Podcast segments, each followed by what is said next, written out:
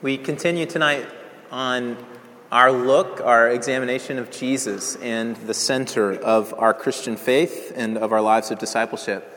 The passage before us in Luke 5 tonight invites us to consider the nature of our response to God, the nature of our response to Jesus. And so that's what we'll be looking at tonight. There are many, many different ways to respond to Jesus, both ancient and modern.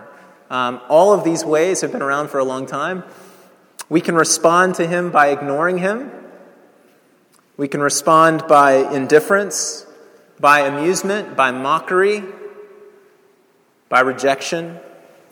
We can respond with interest, with confusion, maybe with fear, maybe with curiosity. We can respond to Jesus with faith, as the Bible encourages us to, but there are a number of different ways, uh, myriads of ways that we can respond to Jesus. I want to say before I look a little bit more closely at this nature of response, I need to say something that sort of begins. The fact that we would respond to Jesus implies something, doesn't it? It, it implies that he has taken an initiative, he's taken a step forward. And we need to note from the beginning that God is a God of initiative. God is the God who speaks first. God is the God who created the world. And then God is the God who, who reveals himself to his creation and makes himself known. So God is constantly in that first place, that place, that, that primary cause, if you will, that is, is reaching out into the lives of his people. God comes near. And in this story in Luke 5, it's Jesus who um, enters into the world. We read about in the first two chapters of Luke's gospel. It's Jesus who comes down to, the, to the uh, shore of the lake.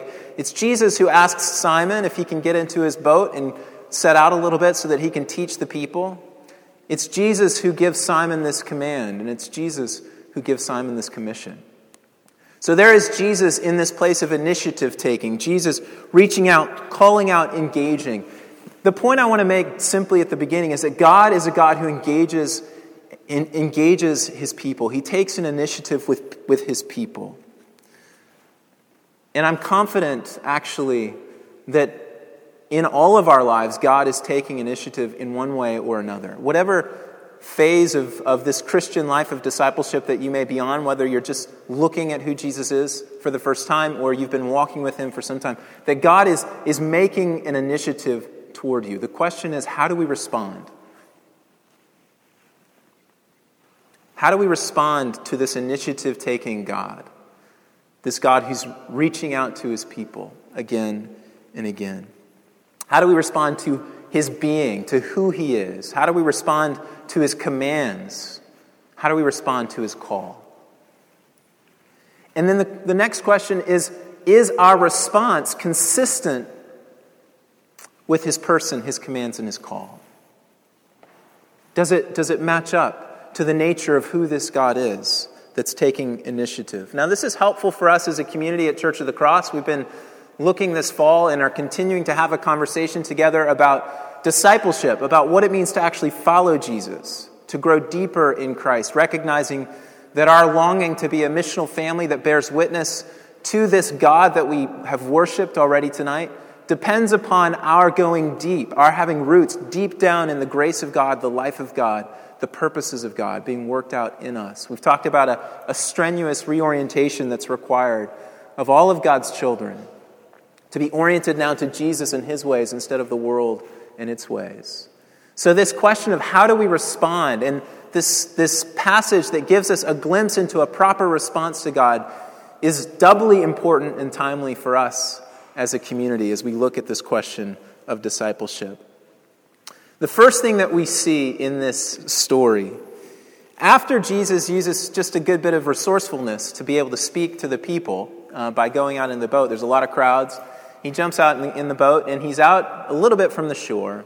And after he finishes teaching, we read in verse 4 And when he had fi- finished speaking, he said to Simon, Put out into the deep and let down your nets for a catch. And Simon answered, Master, we toiled all night and took nothing.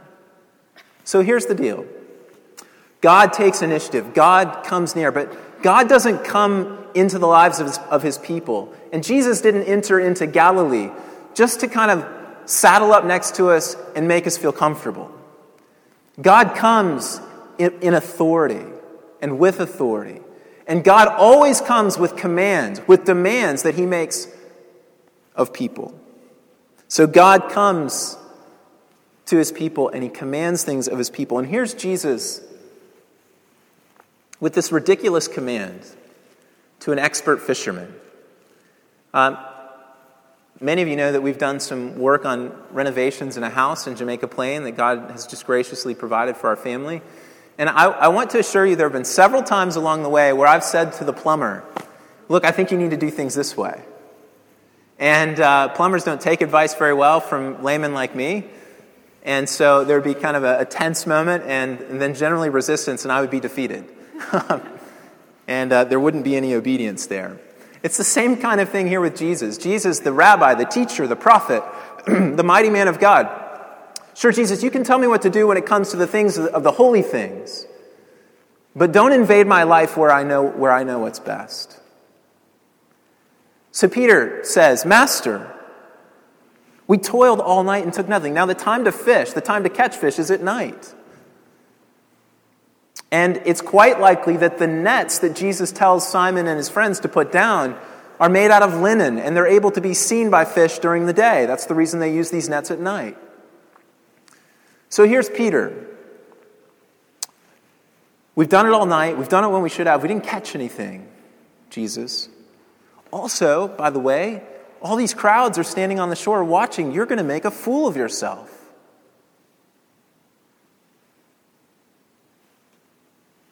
He, he, he's incredulous, really, at this command that Jesus makes. But then look at his response.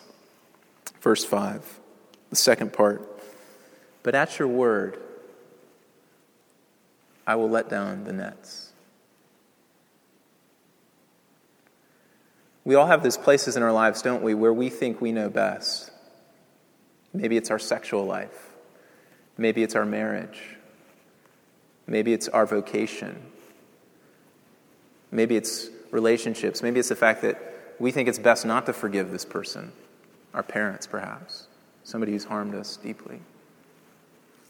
We all have these places where, where we like to remain in control. And yet, Peter gives us this first picture of a proper response to God's initiative, which is comprehensive obedience but at your word. So I, I don't really want to give any more effort in this relationship, God. I, I, I think I'm done here. It's just too painful. Forgive as I have forgiven you. Love one another as I have loved you.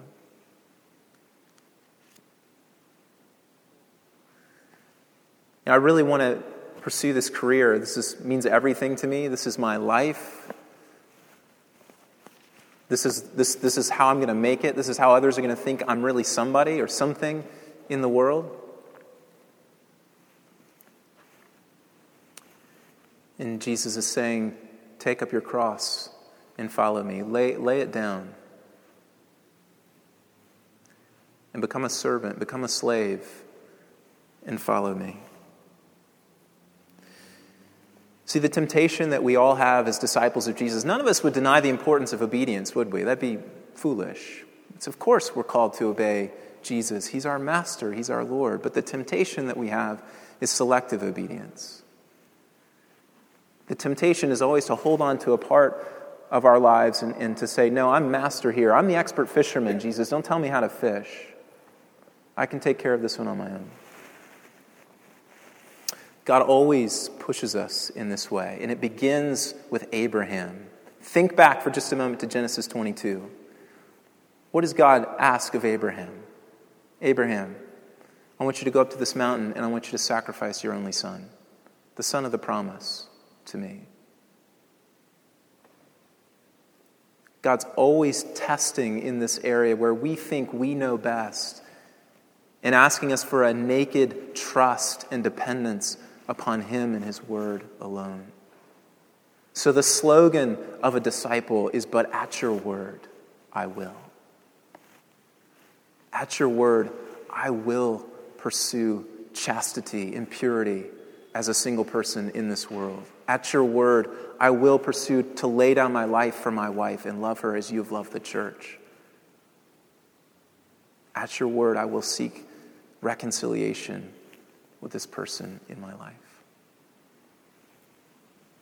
And look at the result of this kind of comprehensive and not selective obedience. It's this miraculous catch of fish. I only note this in passing in some ways, I and mean, this is the big event of the story, but they, lay down, they let down the nets and they take in so many fish that their two boats begin to sink. Great encouragement there for you when you're stuck in that place of deciding whether or not you're going to take Jesus at his word and follow him or you're going to go your own way, to take Jesus at his word. I will. And watch that maybe not in the way you anticipated, God bring blessing. God bring something of life into your life. So the, the fish fill up the boat, and we get this next picture of the response of a disciple. See, when God takes initiative, when God comes near, God comes in power.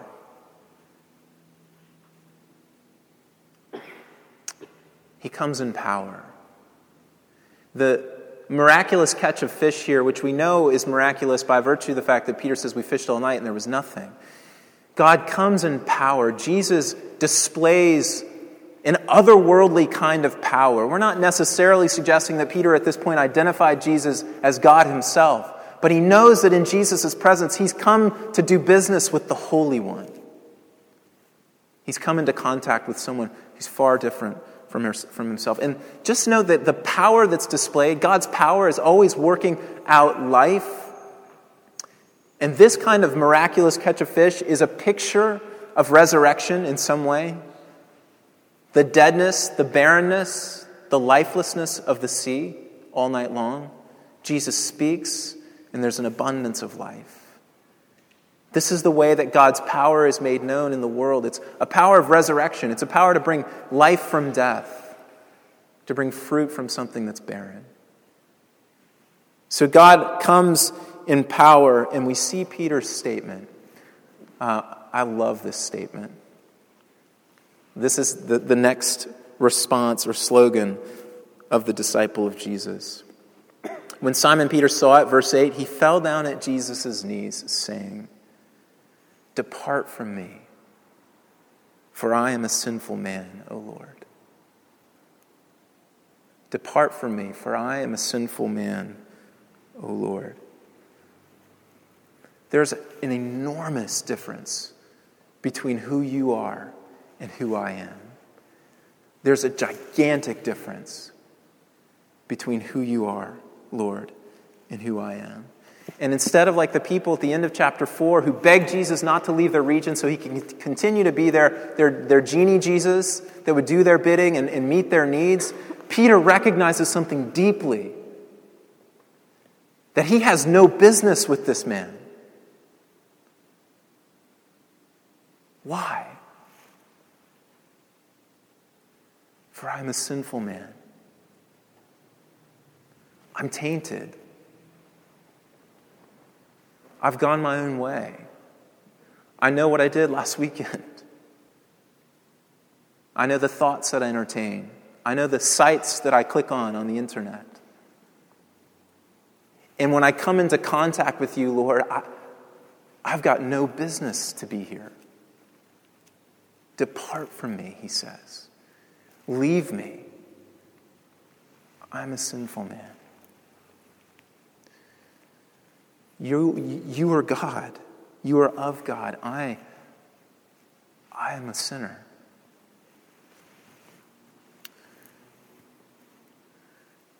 The temptation, the temptation for us in the second response is self respectability. It's hard. It's hard to say. For our pride, it's hard to say, I'm a sinner. It's hard to say, I've got nothing to bring to the table. It's hard to say that I don't have any right to be in your presence. I've got no right to be here.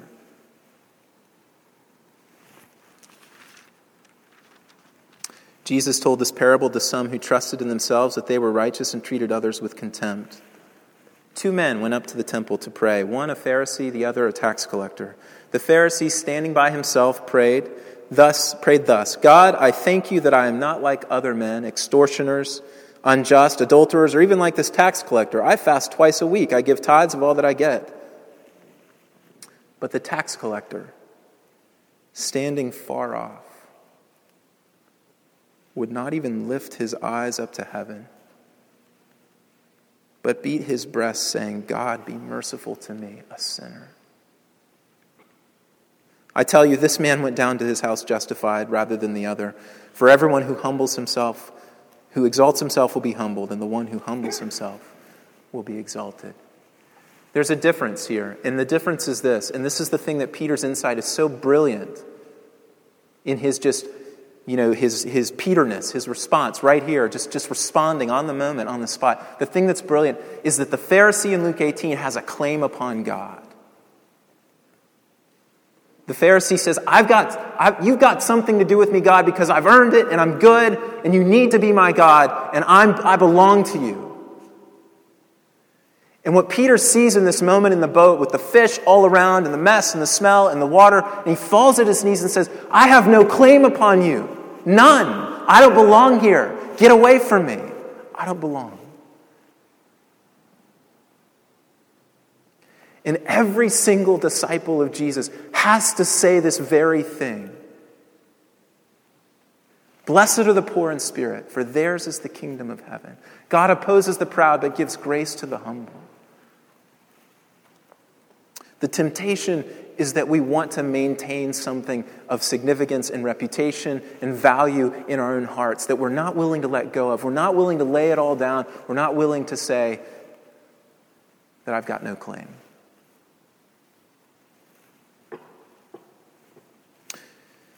I just want, I want to say as an aside, this is one reason for moments in our service like the confession of sin. It's not because we live in a state of penitence, but it's because we are so quick to forget. We are so quick to move from that place of having no claim upon God to having a claim upon Him, to demanding things of Him. And it's one of the reasons, the beautiful thing of the seasons of Advent and of Lent and the church's calendar, that lead us again to this place of reminding ourselves that we've got no claim. So, comprehensive obedience first, and the second response is of humility. But I love what comes next in the story. They've taken in the fish. Jesus has fallen down on his knees. They're all astonished. And then Jesus does something. Again, here is our God taking an initiative with his people. So we don't ever stay there. We don't ever stay in this place of depart from me. We don't stay in that place of, of I've got nothing to do with you. It's important that we pass through that. But then what does Jesus say? Verse 10 Do not be afraid. There are echoes in Luke 5 of Isaiah 6, which is why we read Isaiah 6 tonight, the call of Isaiah. He gets this glimpse and this vision of the glory of God in the heavenlies. And then he says, Woe is me, for I am lost. I'm a man of unclean lips, and I dwell among a people of unclean lips. But then what happens? He's touched. So, and this happens again and again. It happens in Revelation 1 with John falling at his feet as though dead, falling down on his knees, prostrate as though dead. And then Jesus reaching out. It happens at the Transfiguration. Jesus reaching out. Jesus here in the boat, in the mess, saying, Do not be afraid. And instead of depart from me, what does Jesus do next? What does God do when he comes near, when God takes initiative? He issues a call, he issues a commission, he gives a vocation. So instead of saying, Yeah, you're right, Peter, stay away from me, God, the, the beauty of the gospel, the beauty of the God that we serve, the God that we proclaim and worship, is He's always drawing near and then bringing in and saying, Do not be afraid. From now on, you will be catching men. You're right, you have no claim on me. You're right, you have no right to be in my presence. But I will cleanse you. I'll make you new, and I will bring you in And not only that, but I will enlist you and send you out. It's astonishing that the God that we worship is holy, holy, holy would take a man like Simon Peter, who not only learns these lessons now, but then goes to forget them and denies Jesus three times, and use him in his kingdom in a mighty and powerful way. So he embraces, he calls, and he commissions his people to participate in his redemptive purpose. And here's the third response, the third mark that I want you to see of a disciple is verse 11, the last verse. And when they had brought their boats to land, they left everything and followed him. They didn't even stay to fillet those fish. They left everything and followed him. Abandonment and attachment. Abandonment and attachment. Jesus says, from now on, there will be a decisive break with the past. Your life cannot be the same when God draws near and grabs a hold of you and changes you and commissions you and calls you. There will be a change. There will be a decisive moment and a break from your past. From now on, Jesus says. And here's what happens it's the, re- the relativization, that's a clumsy word, but the relativization of everything else in our lives in light of the one of absolute value, of uh, our supreme treasure. And this gets played out for us again and again in the biblical witness. Matthew 13, the kingdom of heaven is like a pearl of great price, such that when the merchant finds it, he sells all that he has to go and buy this one pearl. Philippians 3, Paul, all these things that were gained to me, all of, the, all of my pedigree, all of my training and education, I count them as loss compared to the surpassing value of knowing Christ Jesus, my Lord. So everything in our lives, in light of Jesus, loses its absolute value and becomes relative to the one who is absolute. So there is a sense in which we abandon everything. We lay everything down. Now, please hear me say, I'm not, I'm not saying that you aren't called to be an artist or a, a businessman or um, a teacher or a lawyer or whatever.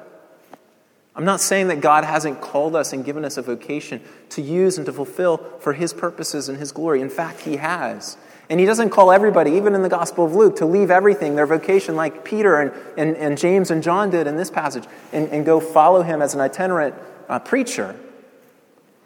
But here's the point is that to become a disciple of Jesus requires that you literally lay everything down at his feet and say, Tell me, Jesus, what to take up. Nothing stays. Nothing stays. We often talk in, in, in, thinking about marriage that when you come together in a new covenant of marriage, everything comes onto the table for negotiation. Because now the two of you have formed one new life, one flesh, and you're called now to walk a new life together of pilgrimage after Jesus. And everything's up for discussion. It's the same thing when we meet Jesus. Everything gets taken out of my pocket, out of my grasp, put back on the table, and I say, Lord, you show the way. You tell me what to take up again and how to follow you. They left everything and followed him. There's this one new place, fundamental belonging and identity, and it's around Jesus and his people and his redemptive purposes that he's calling us towards. So here's the temptation with this third thing it's syncretism. It's not laying everything down. It's not leaving everything and following Him.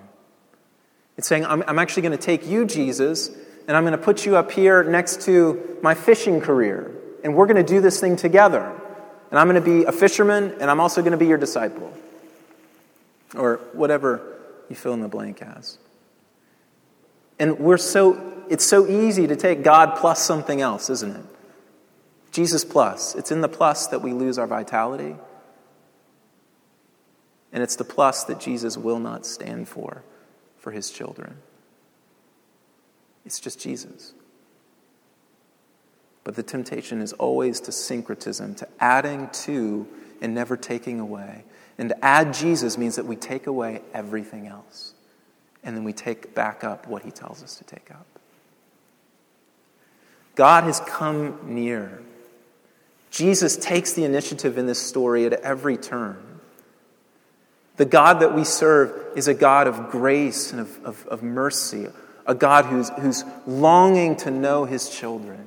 He's come near. How have you responded? How have you responded?